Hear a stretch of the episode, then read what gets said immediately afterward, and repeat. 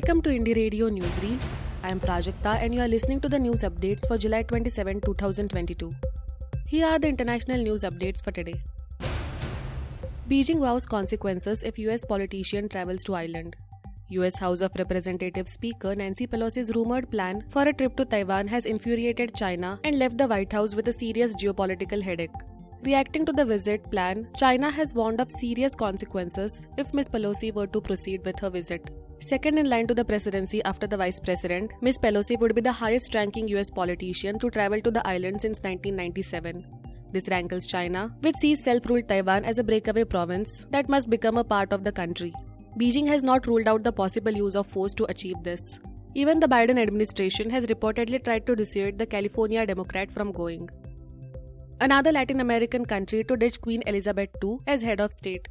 St. Vincent and the Grenadines Prime Minister Ralph Gonsalves proposed to the parliament the holding of a referendum to replace Queen Elizabeth II as the head of state with a non executive president. For this proposal to be carried out, it is previously required that the two parties present in parliament support it. A similar political process was also attempted in 2009 when the population was consulted about it. Back then, however, over 55% of voters rejected the possibility of replacing the Queen as head of state.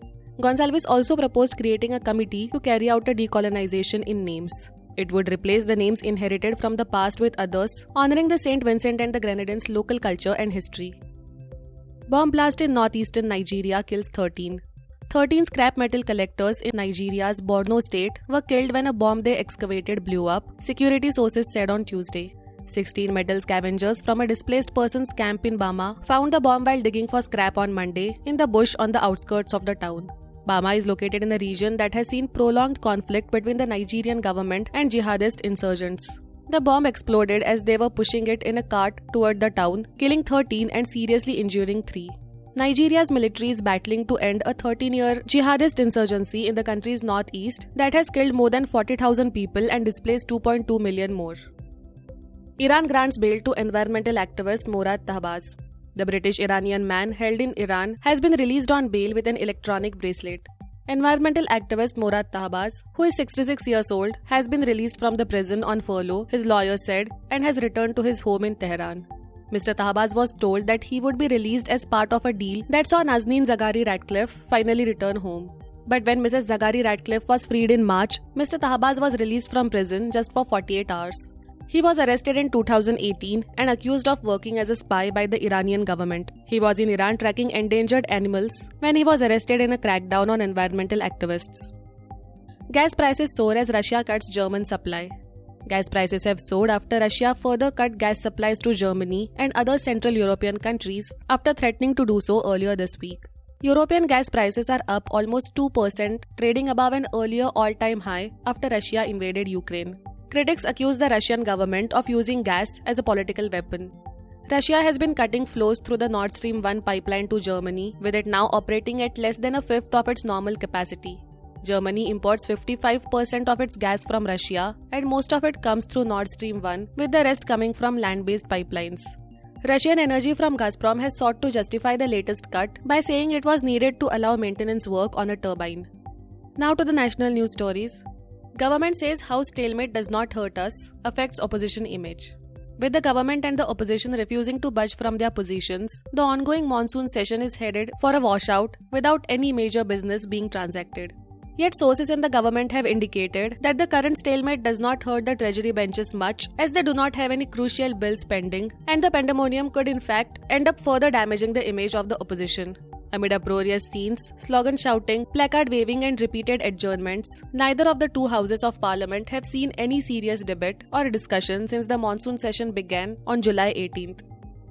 Cabinet clears rupees 1.64 lakh crore BSNL revival package.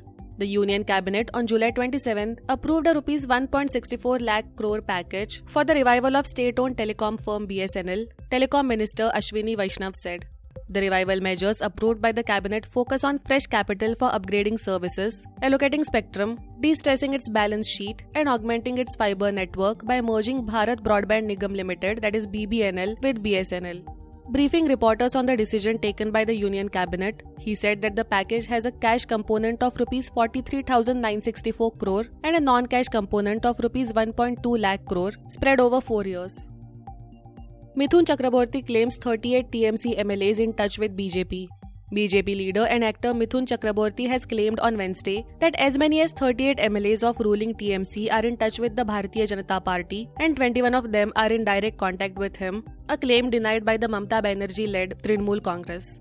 Addressing a news conference at a BJP office in Kolkata, Chakraborty said, Let me give you a breaking news. Be ready for it. At this moment, 38 TMC MLAs are in touch with us. Among them, 21 are in direct contact with me. Now I leave this to you for your consideration. Chakraborty was in the city to hold a meeting with a section of BJP MLAs. Meghalaya police take custody of BJP leader accused of running sex racket. The Meghalaya police took custody of BJP Vice President Bernard N. Marak, who is accused of running a sex racket at his farmhouse in the northeastern state, on Wednesday, a day after he was arrested here. A team from Meghalaya reached the Pilkhuwa police station in Hapur and took the BJP leader back to Tura, Superintendent of Police in Hapur, Deepak Bhuker said. Mr. Marak, a former militant leader, has gone missing following a police raid which started Friday night and ran till Saturday morning at the farmhouse at Tura in Meghalaya's West Garo Hills district. SpiceJet ordered to operate only 50% of approved flights for 8 weeks. India's aviation safety regulator DGCA has ordered Ajay Singh promoted SpiceJet to cancel half of its flights over the next 8 weeks to ensure that the airline sustains its efforts for safe and reliable air transport service.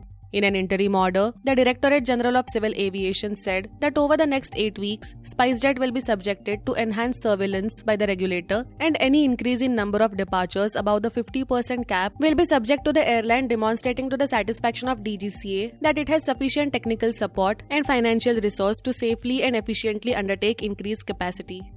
Thank you for listening to Indie Radio Newsreel. For more news, audiobooks, and podcasts, stay tuned to Indie Radio or log on to www.indiejournal.in. Also, consider subscribing to listen to our premium shows.